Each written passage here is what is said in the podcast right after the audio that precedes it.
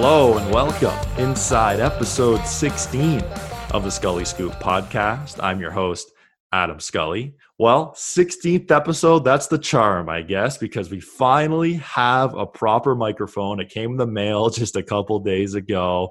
All the delays in the world with deliveries. It took some time, but it's finally here. So hopefully you guys can enjoy some better sounding audio here for upcoming podcasts. Well, today is Canada Day, a big day in our nation.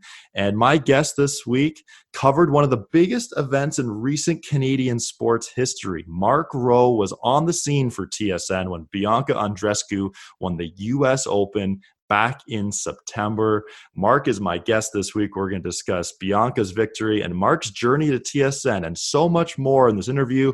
Let's go to that right now.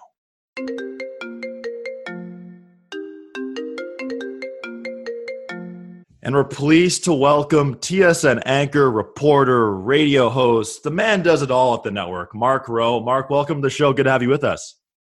Thanks for having me, Scully. I'm quite honored. This is, I hear, the hottest podcast that has come on the the air, especially during the pandemic, because you know, well, who starts a podcast during the pandemic? But uh, good on you, man. I'm glad seeing uh, you succeeding so much. I appreciate that, man. I'll be sure to use that clip in my every promo I ever create. Most popular.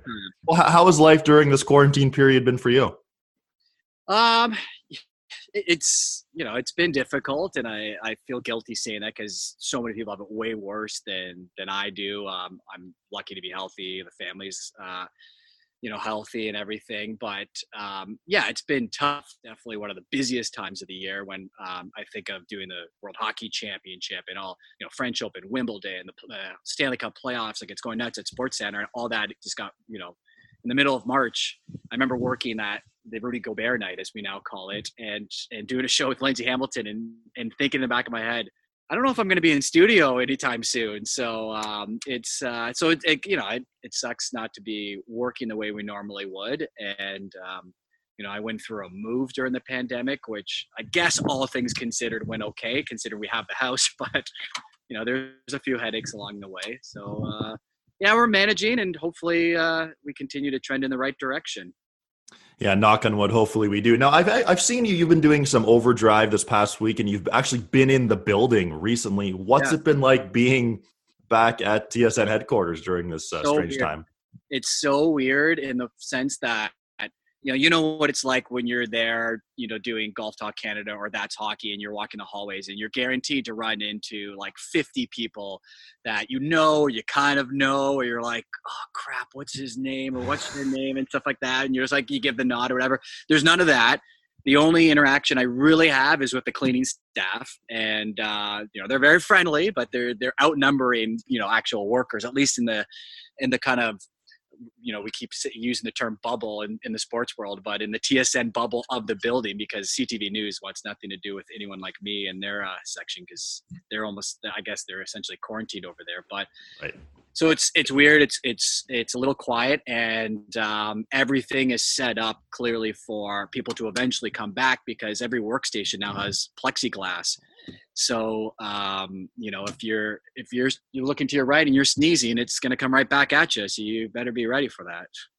Interesting. Well, I'm looking forward to whenever we can get back in the building. My last day was actually St. Patty's Day, and I got the chance to actually host Golf Talk Canada television. This would have been the week after the Players Championship was canceled. And because both Bob Weeks and Mark Zecchino were on location, they had to quarantine. So I was the only one allowed in studio. So I kind of got a break, a big, not big break, but somewhat of a break to host an hour of television by myself with, uh, with them in, in at home. So I guess, you know, it's weird things happen with quarantine, right? Yeah, that's that's our business, isn't it? It's yeah. getting uh, an opportunity, and a lot of times they're weird opportunities that come out of nowhere, and then you know, uh, someone like you knocks it out of the park, which you did, and now you're all over the place. I, I, I, appreciate the kind words. So, so during quarantine, there's been some fads going on, some different things. Have you avoided the quarantine 15? I think so. Um, Good. And I don't know. See, it's funny.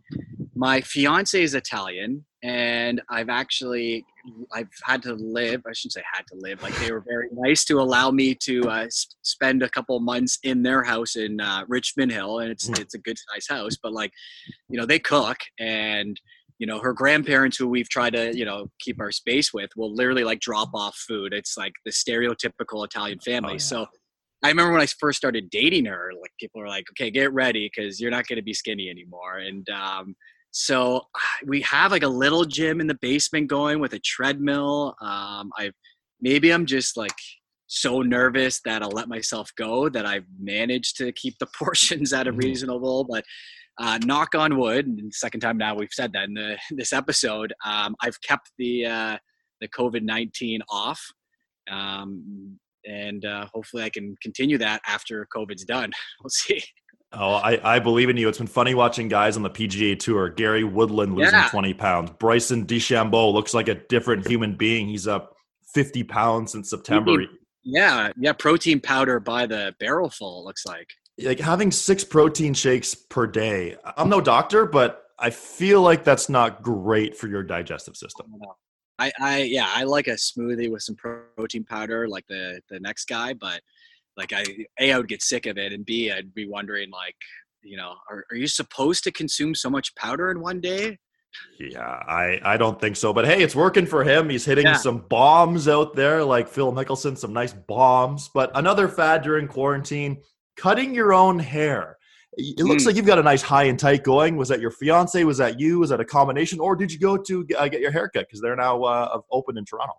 It was my fiance who has never cut hair before. She Perfect. is a science and math teacher, so I don't think that's uh, part of the qualifications at all. And uh, she obviously she did a, a, great job, way better than I could do on her hair. She's not letting me touch that, but. Uh, I, I got to say, I was a little nervous the first time when she has the buzzer in one hand and her phone in the other watching a video and going okay i think this is how you're supposed to i'm like stop doing that. Like you're not like this this i'm gonna flinch and then you're gonna like cut something or i'm gonna like have we're gonna have a buzz cut here. Um so i it's funny i have had a couple of compliments about it. It makes her very proud to hear uh, that people think that i'm getting a normal haircut. So i don't know maybe maybe that's the routine moving forward to save a couple dollars although i i do like to support our our barber, our local barber. So we'll see. She can add that to the old resume. I've actually hmm. cut my hair three times myself. I, I gotta say, so I haven't touched up top, but I've got quite a beard trimmer. And uh, the first time, I, I, gave myself a pretty solid high and tight. The second time, I got kind of cocky and went a little yeah. too high and tight, and was sort of looking like I put a bowl on my head and just shaved everything around. and then the third time, I gotta say, it was pretty good. So I may never see a barber again. I mean, I got to trim this somehow. One of the times I tried to, I actually Googled where to find thinning shears for your hair up top, and probably right. a good thing I didn't find that because, as you said, uh, I, I might have a buzz cut right now. Yeah, that's true. It looks good, man. You, if honestly, if you didn't tell me, as I kind of just look around here, you look the same like you were, you know, in in, in normal times working on that's hockey. Uh, so nice job, buddy. It's way better than I could do. Well, I appreciate that. So you mentioned that's hockey. We've done a ton of work together on that's hockey on Sports Center. There have been ton of a ton of reruns during this quarantine period. I guess not so much recently, but maybe early on. Did you have a favorite rerun that you sat down and watched the entire thing, whether it was the any of the Masters Rewind series or any of the, the hockey that's been shown? I uh, definitely watch some of the hockey. Um, you know, anytime like say like the '93 Leafs came on, like that's when I first got into hockey, like the Doug Gilmour years, and watching uh, just a the style of play and mm-hmm. how it's totally different. Uh, you know, first off, more wide open in a way, but also like the some of the hits you watch, you're like, oh my god, like that, that's a five game suspension right there, and like no one's penalizing Wendel Clark for what he just did. Yeah. Um. So watched a few of those games in the playoff series. Uh, I did catch the the U.S. Open from last year just mm. because I was there, and I and I there's so much of that final match I didn't actually see because I was in the hallway ready to go out onto the court and. Mm like the setup that the US Open has, like the, the whole grounds are first rate, and then you're in the small, tiny hallway with a, I don't know, like a 20 inch TV in the corner of the hall. And really, you're just kind of like watching, you know, the biggest sports moment um, for Canadian tennis. And you're like, yeah, I think, she, yeah, okay, yeah, she won. Like, it, was weird. So it was cool to watch it again and just uh, relive some of those moments and sort of the ebbs and flows of Bianca's match against Serena. Hmm, well, you mentioned that Bianca match against Serena. We're going to get in that a little later because that was quite a highlight. A, seeing Bianca win and seeing the way you covered that. We're going to get in that uh, in just a little bit. But before we get into your career and some of the highlights, how did you get to TSN? Tell our listeners and viewers how you made your way to TSN. So uh, I started at 14, which may or may not be illegal for them to have a perfect build. I wasn't getting paid, so I was like an intern. But um, the, the, the short answer is I, I was lucky to have an aunt that worked at TSN. She was one of the first employees from 1984. She worked until I think she left in like 99 or 2000, and um, I was probably like you, like a young kid who played sports, who always thought you know i want this to be my my full-time job. I don't know you know how and, and like i wasn't you know i was playing baseball and uh, ski racing. I was just kind of getting into volleyball a bit but you know i wasn't good enough. So it was like well my aunt has this cool job at tsn which is you know like like so many my age we, we woke up on sports desk to to find out who won which is crazy to think now you had to wake up and find out. Yeah. So she um, she one summer uh, she took me to work. She dropped me off at off the record with Michael Landsberg. My first day on the job, Jackie Chan was a guest on the show. No I didn't help out in the show whatsoever that day. Like they were so welcoming and, and helpful. But if I think of like what I actually did, I just kind of like stood around and made sure I didn't get in the way and I'll never forget like the green room. And you know what like Canadian television green rooms look like? Maybe a couple bottles of water, maybe a couple cookies. This had like full catering, uh, every kind of drink you could think of. Uh, you know, and Jackie had like an entourage of like ten people.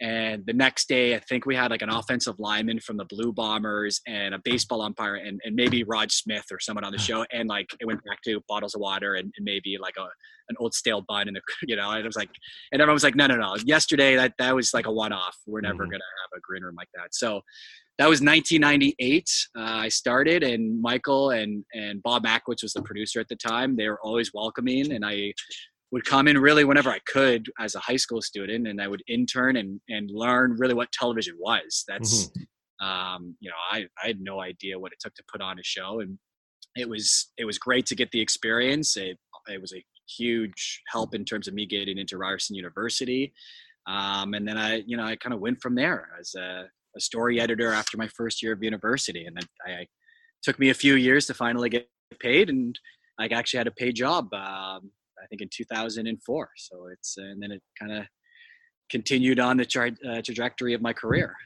It's kind of funny, you know, when people ask you or myself what we do, we essentially get paid to watch sports. I mean, oh, some oh, yeah. would say the dream job. It's awesome to do. But growing up for you, were there any broadcasters who you looked up to and idolized? Uh, well, I would say the first big influence was Michael, and, mm. and you know, part of that was he, he was one of the first broadcasters on TSN, and then I just got to know him, and um, and and it's fun. Like maybe funny is not the right word, but I when you're 14 and 15, you're so impressionable. So I kind of idolized Michael, and and not in the sense of as a broadcaster, just in like the life that he had. Like he had his own show, he's hosting it. He was out of there by four o'clock. He had this you know great family, nice house in Toronto, and then you know years later he he reveals that he, battles depression and you know he he's had suicidal thoughts and it was like wow like if you know i i, I thought he had it made like he had everything perfect and um, you know and and i know he is grateful for the career that he's had but it you know um, in terms of a mental illness conversation it, it can happen to anybody. So um, but yeah like a uh, guys like michael guys like uh, you know your your guy gino reda um, Darren Dutchyshen, kind of Jim Van Horne, the kind of the the originals on TSN. Um, you know, those are again, you, you're watching those anchors every single morning, and um, you know, when you're when you're young, you make the mistake like I, I want to be just like them, and of course, you learn like that's the biggest mistake you could ever make. And you know, there is only one Gino. We know mm-hmm. that. Uh, there's only one Dutchy. We definitely know that. Never getting that big. Um, but uh, yeah, like, and that's that's and you know this, like that's the beauty of working at TSN. You're surrounded by so many talented people that you see. You know what does make Rod Smith successful, or what does like you know Dutchy do that has made him successful. It doesn't mean I have to go out there and have you know Rod Smith's voice because we know that's impossible. But mm-hmm. um, you know, what is his work ethic like, and and you know, how did he? You know, you you you know, you're a couple feet away from Gino. You can say, you know, Gino, early on in your career, you know, what did you do to get better? And and did you do reps? Did you look in front of a mirror, or did you do a fake stand up in your backyard, or whatever? And mm-hmm. um, that's you know, you have to you have to kind of use those those resources to your benefit when you're in that building. Well, you mentioned a couple of the guys there, you know, Darren Dutchyshen, Gino Reda. You obviously work alongside these guys now. And I mentioned before, you wear a lot of hats at TSN, Sports Center anchor, That's Hockey host, reporter, overdrive host. But for someone watching or listening to this, take us through a night in the life of Mark Rowe. Let's say if you're hosting the 10 o'clock Sports Center.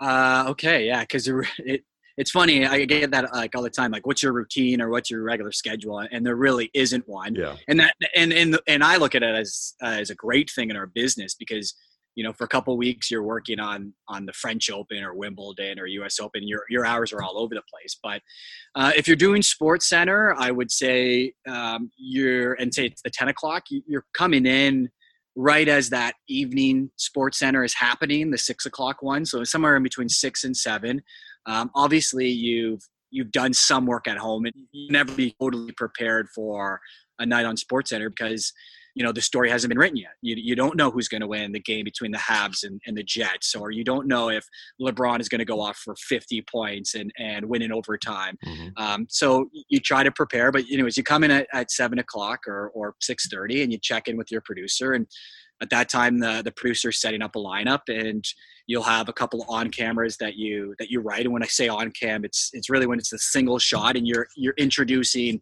you know a story for that John Lewis doing on the Alouettes, or or you're setting up a highlight pack that really needs you know you to kind of give the backstory on you know Kawhi going up against the Raptors for the first time in Toronto since deciding to, to leave as a free agent, that kind of stuff. So mm-hmm. you know you work on that, and again, like you said, you're also getting paid to watch games, and and you can't follow every game because there's so many going on, or at least in the the good old days when we actually had sports, but you're trying to stay on top of things because when you do get up on there at 10 o'clock and, and people are running you scripts, but you know, sometimes you don't get a script or sometimes the prompter goes down or, or you just, it, there's always a benefit to know what exactly happened in that game. And you might not know the video that's coming, but you know that Sidney Crosby went off for two goals and an assist and had the game winning goal. And, and at least if someone gives you the wrong script, you can kind of read along and go, you know, and there's Crosby who had a huge game and, and, and you can kind of play, play by play by play there in a bit. And, you know, some games you can do that, some games you can't. And, right. um, yeah, so you, you do, you would do the show, whether it's 90 minutes or an hour or two hours, um, it really varies by the night. And, and because of having five TSNs, uh, you might be coming out of different programming. So you're syncing up with them and, and then you're, you're also talking to your co-host and just you you are always working on the chemistry that you have, whether it's Natasha or Lindsay or Kayla or or you know usually it's Nachi and Jen, but sometimes I'll work with those two and um, you know just having conversations with them before the show uh, in a way just kind of gets the juices flowing for when you're on camera. Well, and and there are some nights with you where you're hosting the six, you're hosting the ten, you're on the air for seven yeah. hours in a day. It's a it's a marathon some days. But another thing I, I love asking on air personalities about, and people ask me all the time, is what's it like having an earpiece? Because you're you're saying something and someone's saying something else or counting you down to your ear. How awkward is it? How cool is it? What's the feeling like when someone's counting down or saying something in your ear? Definitely uh, takes some getting used to. and um, you know and and your initial reaction is to stop talking when you hear a producer or director give you a count or give you some direction and it's obviously the you know the worst thing you can do because the viewer has no idea that that's happening and thinking why why is this idiot just like pausing here? Like hello there's some highlights.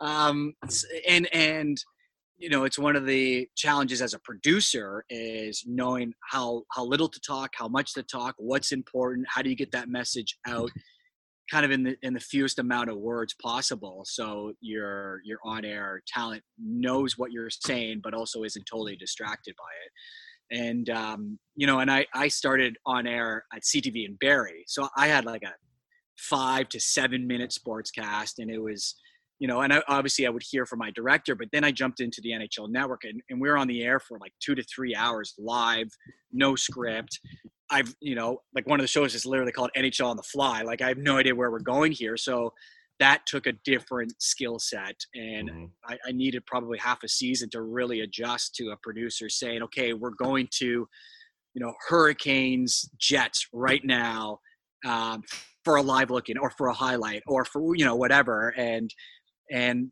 and then like there was sometimes there was terminology and I wanted to on air go, I don't know what that means. and, and I, I, likely have never said that, but you know, afterwards I would say because I remember I didn't know what layout meant, and I was like, "What does layout mean?" And it's like, "Shut up." That's what it means. like, okay, well, I know that now. So, uh, so you, are learning different uh, styles and terminologies, but um, you know, by now I, I like to think that I'm I'm used to it, and um, but and and being out in the field too, it's it's different as well because you don't you don't hear your your piece sometimes as well as you would like to, and um, sometimes a message gets lost, and that's that's kind of why you see the the reporter do the uh, the really corny like I'm here live in the middle of uh, Times Square, and uh, I can tell you it's almost midnight. like there's no secret. Here's how you do it, and you'll you'll nail it in your first show or your your first report uh, live from a from a different uh, location. Well, you mentioned NHL Network there. I mentioned we've done work on that hockey. At this point, NHL training camps July 10th. Knock on wood again. Hopefully, no more COVID cases. Who know what's who knows what's going to happen.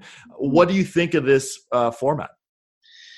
Uh, it, well, it, it seems like as much as many have criticized the NHL for delaying so much of the information, and, and everyone wanted kind of what the NBA did. Came out with dates. We, we, have known for so long that it was going to be Orlando, wide world of sports. Um, still, as we're taping this, we don't know the two hubs. I, I have a pretty good bet that Vegas is going to be one, and and probably Edmonton or Toronto. But still, there's so many logistical issues here. Um, it, you know, I, I think the in an imperfect world, the most ideal scenario is keeping everyone in a hub. And I, I, look at what baseball is trying to do and and golf to a kind of an extent as well, being so tough and and how does everyone buy in and play by the rules? Like we're you know you, you go to a grocery store and you think by now everyone knows to wear a mask and you see people not wearing masks and I don't want to you know, I don't think there's a malicious intent. It's just it's ignorance or you, are forgetful or whatever. So, how does a player, you know, if the Jays say play in Toronto and the Yankees are in town, well, they're they're probably going to try to go to Yorkville for dinner, or they're probably going to try to go to patio. Or they're going to try to like live a life that they want to live that sets them up for tomorrow's game. Like the mm-hmm. athletes are all, all about routine. So to go back to the NHL, um, you know, we've seen Toronto adjust their plan to to take over exhibition place, and it would be sort of almost like an Olympic Village. That to me seems like the the best scenario or the best uh, format that you can do it because guys aren't going to be able to live in their hotel room for 10 hours a day like it's just they're going to go nuts and guys are going to break rules. And I don't, you know, outside of having like a police officer or a team official outside their hotel room, you know, you kind of have to allow them to be adults. So that's, you know, it, it's so important for the parameters of those hubs to be secure because we don't know what the number, you know, right now the numbers are going in the right direction in Ontario. They've been in, um, in a good place in Alberta, but you know, we don't know what a month from now looks like. And, and, mm-hmm. and if the numbers do spike in the middle of the playoffs, you can't just stop things in the middle of a playoff series and and you know you can't just stop things if one or two players test positive so that you know you have to you know those imaginary kind of walls that you're building they have to be you know um, you know they have to be reasonable but they also have to be you know enforced by league officials and uh, it'll be once we know the you know the cities we'll get a better idea of what the the day to day of a player in the playoffs will look like and, and where they can go and you know and if they can go to like a movie theater or golf course. So it's um, you know it's it's fascinating to say the least. We wish we didn't have to do this. We uh, but hopefully it's a one-off and we can look back and say remember that time that half the league was in Edmonton and they all ate at the same Moxies and they ran into each other all the time. Like it'll be kind of funny to be able to tell this story in the years to come. You, you said it right there. I think that's the perfect word. Fascinating. It's really going to be fascinating to see what happens. The NHL, NBA, MLB, mm-hmm. NFL. You know, there's so many sports here. Uh, the the fall could be pretty epic for the sports fan if everything can. Um, let's hope. Yeah yeah, let's say, let's hope stay uh, let's uh, stay optimistic. Uh, we're in conversation here with TSN's Mark Rowe. Uh, Mark, this is going to be released around Canada Day. This podcast, and you had a front row seat to one of the great moments in Canadian tennis history last September, seeing Bianca and that is a professional segue right there, Scully. Very you know, good. I, I do my best, but you were you were you had a front row seat for Bianca Andreescu when she won the U.S. Open. Yeah. What was it like to cover history? So cool. I, I, know that's maybe the, the lame answer and and uh, a bit of an understatement, but to be there for two weeks and to see the whole journey and you know the cool thing about the U.S. Open is it's the one Grand Slam that allows broadcasters right onto the court and and to interview them. So every you know if you're a broadcaster from Australia and Nick Kyrgios wins, you're allowed out onto the court because he's he's Australian, obviously. Uh, for all the Canadians, after they win, we get to go right onto the court I even look back at her first match, and she was on one of the smaller courts, um, and just being out there, and it's so intimate because there's about I don't know 500 to 750 in terms of fans, and they're right over top of you, and she can hear what they're saying while you interview them. I can hear what they're saying, and in a way, I'm asking my questions, but I'm also kind of keeping my ear open to hear what a fan says, and and you want to use that, and you want to say you know, what do you think about these fans who are calling you, you know, the greatest of all time already? And and and she was, you know, she embraced it so well, and I, I, I kept having to remind myself that she was 19, and to think of what we were like as 19 year olds, and and how we would handle it, and um, you know, she was able to be to kind of balance the the modesty that we almost expect from a Canadian athlete, but but she had the killer instinct and and almost I want to use the word cockiness that that you need in a way in an individual sport. Like like one of the you know one of the reasons why Tiger is so great in terms of golf is because he he had that fu mentality that mm-hmm. he was better than everyone, and and I feel like Bianca has that in a way, and and that's one of the reasons why a she was she wasn't phased by facing Serena Williams in front of 23,000 fans, who for the most part wanted Serena to win, um, and she was able to to maintain you know her level of play over two weeks. The way that you know if you watch the match, she was problem solving throughout that match, and you know any you know uh, tennis analysts that we get to deal with especially from espn you know they marveled over that because it's it's one thing to be 19 and to have a really good serve or to have a good forehand. It's that mental aspect of the game that very few have at that stage of their career. And the fact that she showed that gave so much uh, confidence to to to you know the experts who say she's not going to just win this us open you know, as long as she stays healthy, she's going to win multiple Grand Slams, and and she's going to be in that kind of category of you know Maria Sharapova and, and Steffi Graf, and and maybe she gets to Serena Williams. It's crazy, you know. You're talking about 23 Grand Slam titles. I don't want to you know set the bar too high and and to make it you know you know she's only won one at this point but um, yeah it was it was crazy and and it was also great to to see Canadian fans making the trip but also international fans embrace her. And you know I talked about Serena Williams and how you know most of the crowd wanted to see her win. She's American. They wanted to see history but in in more in more matches than not the fans were behind Bianca and and fans whether it's whether it's golf or or tennis um, you know they they they kind of they root for the personalities and they root for a style of play. And you know I, I, I have so much admiration for Milos Raonic and for what he does. And he's a guy that on camera, off camera, always gives you the time of day, wants to talk about you. He want to talk about you, Scully, as a, as a, you know, a one or two handicap, whatever your handicap is at right now. it's four. Uh, you know, those kind yeah. of things. it's still way better than, um, but you know, his style of play, let's be frank, is boring, you know, and, and he would probably be the first person to say that. And so, you know, when Milos plays, Canadian fans will tune in and, and we'll watch him and we'll cheer him on. but I, I don't think there's a lot of general tennis fans out there saying Milos Raonic is my favorite tennis player.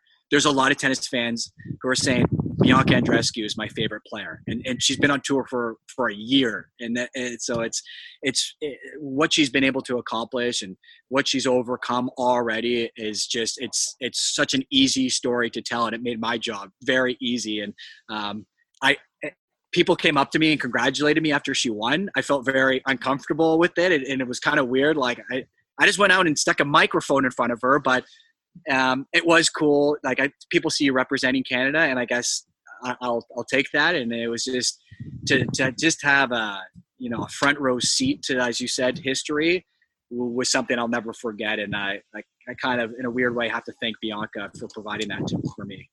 Well, I, I, remember watching all the coverage and and especially once it got into the fourth round, I'd watch Bianca and you were, you know, quite frankly, just an all-star because, you know, in tennis, as you know, you know, there's a match that starts after seven o'clock. It's no like seven thirty on the dot until they're in the semis and, and finals, that sort of thing. So, and I know you had some really long days at the U.S. Open. What would a typical day be in terms of length at the U.S. Open? Yeah, and they're they're you know doing tennis whether I'm in uh, a studio in Scarborough or in New York for the U.S. Open are by far my longest days. So in terms of New York, most people stay in Manhattan. We were staying in Manhattan, and so you you take a shuttle bus. You know, we were probably taking like an I don't want to say an eight thirty in the morning shuttle bus. You know, we arrive. I'm, I'm with my my camera operator, um, and, and this past year I had Ryan Vardy, and um, you know, and uh, Owen Corbeld from Vancouver, and they were. You speak of all stars, you know, they're they're one man, uh, you know, doing lighting, doing audio, doing camera work. So we would arrive. We would tape maybe a couple things that we could air throughout the day. Um, and then we would set up our kind of mini studio and we would be you know on the air at 11 o'clock and you know the nature of the beast is you know we had like four different matches going on at the same time um, especially early on in the tournament. So you're, you're bouncing around but also then you're trying to coordinate with an espn analyst. And um, you know whether it could be patrick mcenroe or brad gilbert and, and you're trying to coordinate with them. And then i'm trying to coordinate with toronto and i'm, I'm asking my boss hey can i can i run over to where espn is and do a quick hit for 50 minutes? And you know they would say okay but you got to be back you know because the you know the Caroline Wozniacki match looks like it's it's going pretty quick, so you got to be back for that. And, and really, from the time you're on at 11 o'clock, it, it's it's nonstop, and, and the days fly by, which is you know, I guess a good thing, and and you're enjoying it. And for the Canadians, like I said, you we need to be on standby to go out on the court if they win. So you know you think of er, you know we have so many Canadian players now, so you know I've, I've had times where Shapovalov is over on uh, grandstand and then um, you know 500 meters uh, in the other direction, Vasek Pospisil is playing, and I'm trying to juggle. Uh, okay, which one is going to end up finishing first? And I've even had Vasek, who again he, he he's one of the nicest guys on tour. He actually waited for me on a court. Like I don't know too many players that would wait wow. for me because it was the year that Felix and Denis played that match where Felix uh, had to stop in the middle of the match because he was having uh, like heart issues, right? Like heart arrhythmia. So um, I had a, I sprinted over there. So, anyways, it, it, it's all over the place. Um, and then you in the U.S. Open, you have the primetime matches, and Bianca was playing in a lot of them. And and then in the midst of all, all this, uh, especially as Bianca was going on a run, you know, I was doing radio hits, and sometimes the radio hits would start in my hotel room at seven in the morning. Um, I would Jay and Dan, you know, would want me. When Jay and Dan want you, you know, you've really hit it big. So we we try to do a double ender with them after Bianca played uh, CTV National or even CTV News would want you. We, we were doing CP24 hits throughout the day, which is for our viewers outside of Toronto. It's the 24 hour um, news uh, network in Toronto. Um, so it's it was it was go go go. You, you try to find 15 minutes to eat something. Um, but it's a lot of fun. Like I, am not, there's no, no, complaint at all. It's mm-hmm. this is what we, why we got in the business, and it's you're, you're running on adrenaline and and you know you, then you get into position and you you try to remember what was that really smart question I was thinking of asking Bianca? And you're like, you're, no, oh yeah, yeah. you know, and you sometimes you forget, and sometimes you just you roll with it, and you and and it pops back into your mind. So it's um, you know by far my uh, my favorite time of the year. It's it's nothing beats it. You hear it all the time. Um, if you can and you're in the New York area, go to the U.S. Open, mm-hmm. even if you're a very fringe tennis fan the the energy, the atmosphere, the the places where you can get food and drinks. You know, it's like you know, it's like going to a golf tournament in a way. Um, there are more things to do than just watching the tennis, but you know the tennis is pretty great and and if you can catch a if you can get a good seat and most likely you can in some of the smaller courts you get an appreciation of the sport and you get appreciation of this how hard they hit the ball and and how you know how quick their feet are and and how exhausting they probably you know you can you can see them battling the 35 degree weather mm-hmm. sometimes that you get in New York. So, anyways, I kind of rambled there, but it, it, it's they're long days to to you know make it short.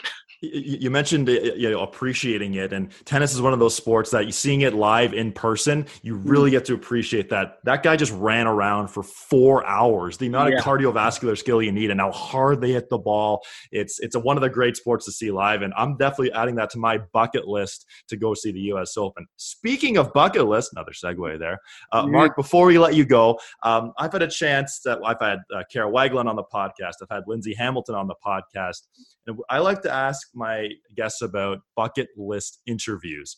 You've obviously interviewed Bianca Andreescu moments after winning the U.S. Open and making Canadian history. You interviewed Jarome Iginla earlier this week when he was inducted or named a nominee for the um, Hockey Hall of Fame.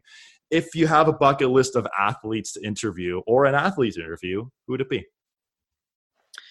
Ooh, uh, you know, I, I remember the first time that I interviewed Wayne Gretzky, and the first the time. Oh, there's the multiple times. Yeah. Well, and and so the first time I was, um, you know, I was just working on what we call the row, and the, the row is when you're watching Sports Center, everyone in the background putting together highlight packs, and you know, I knew I wanted to be on air, and I would bug our assignment editors uh, to put me out there. And so it was an exhibition game. It was, I think, it was Vesa Toskala's first game as a Maple Leaf. Perfect. That you know, that really successful tenure as a Maple yeah. Leaf goaltender. But uh, Gretzky was the head coach of of the Coyotes, and I remember waiting for him. And I remember Walter coming over to me and and and talking to me, and like it was like Walter Gretzky's talking to me. I don't know understand why, but pinch yourself, yeah. And so Wayne came out and, and Wayne was talking a lot with his with his hands and it was a small little scrum and he kept hitting my hand and I was like, wow, Wayne Gretzky keeps hitting my hand. That's you know. Um, but uh, I, I, got to interview him during the US Open and, and it was just one on one and and he was he was so good and he you know he was he was so happy to do it and he gave such a great interview in the way that he he broke down Bianca's game and what it was like as a hockey player to watch. It. And and he's also like he's ridiculously modest. And it's almost like like he would say like when you're when you're thinking of the greats like Muhammad Ali or Gordie Howe and I'm like Wayne you can say yourself. Like like no one will call you an arrogant you know a-hole by saying you're the best. Like look at the stats. Anyways and then when we were we were done he, w- he wouldn't leave us. Like he just kept wanting to talk and and other people were and we were in one of the espn suites. So other people want to come over and say hey wayne you know uh you know your third cousin's my uh my best friend. And wayne's like oh you know it's great. And then he kept coming back to us and was like this is such a great story. Like how great is you know and he kept wanting to talk which is which is the coolest thing ever. But also i was like i gotta go. Like yeah. my my executive producer sam cicerello is gonna lose his his if I'm not in this spot in like five minutes. But like, how do you tell Wayne to shut up? And like, so that that more recent interview with Wayne Gretzky um, will will stick with me. Um, you mentioned Bianca. That was really you know that was cool. Um, and I, I, remember doing a sit down with with Sidney Crosby when they were playing ball hockey in Calgary to get ready for the Olympics. Remember that when they didn't allow that was awesome. And I, this is kind of weird and maybe even creepy. But during the interview, I got really fixated on how big his thighs were and how he could barely fit into a chair. And I'm like, it's ridiculous. Um, so you know that that's really cool. The Wayne Gretzky one sticks out, and and I'll just uh, quickly point out getting to go out to the ice when the um, my, the one year during the NHL Network I got to go to the Stanley Cup Final was 2015, and we were one of the first um, networks to go out. It was you know it was CBC and it was NBC and it was us. So I was right on the ice when um, you know doing the interviews and interviewing Toews and and Joe Quenneville, and that there isn't one necessarily interview that I'll remember the most. They were all great and they're all you know obviously super happy and the party's happening around you. But that was the year the Stanley Cup was late. Oh yeah. And I, and I was like literally six feet away from Gary Bettman and he was, as you can imagine, losing his you know what, and and yelling like, "Where the hell is it?" And then I remember seeing Patrick Kane skate around and was like, "Bring out the cop! Where's the cop?" And and it was there was a torrential rainstorm and like they got rerouted and anyways it was like one of those weird things of like how did they not avoid this but anyways everyone from the nhl was like yelling at everybody including myself i'm working for the league's network and they're like why are you standing there you need to stand over there i'm like well like larry over here told me to stand like i was like what do you want like and and I later found out just everyone was pissed off because the cup wasn't there. It had nothing to do with what I was doing. So um, that isn't one interview, but it, I, will always remember that. So um, yeah, I, again, I look back at it and think very lucky to to be able to name off all those uh, situations. Well, Mark, uh, you've told some great stories today. Uh, you've had a great career thus far, and I'm looking forward to seeing you sometime, hopefully soon, whether we're in studio or maybe on the golf course. Mark, thanks so much for your time today, and uh, we'll see you soon. Yes, golf lessons. Actually, I'll take some golf lessons from you. And uh, but uh, no, I appreciate it, Scully. Thanks for having me on. Oh wow! In your life, have you seen anything like that? Really appreciate Mark Roe taking the time with me today. Some great stories, interviewing Wayne Gretzky a couple of times, and of course, Bianca Andreescu winning the US Open. He was there, he was an all star covering that event throughout the two weeks of the US Open last September. So thanks again to Mark for joining the podcast. And Mark, hopefully I get to see you soon. We'll get around to golfing, or maybe we'll be in the TSN building in the not too distant future. Well, thank you for listening and watching to this podcast. Don't forget, subscribe to us on iTunes and watch and subscribe on YouTube. Really appreciate all the support I've gotten so far and looking forward to bringing you so many more episodes. This has been another fun edition of the Scully Scoop podcast, and we'll see you next time.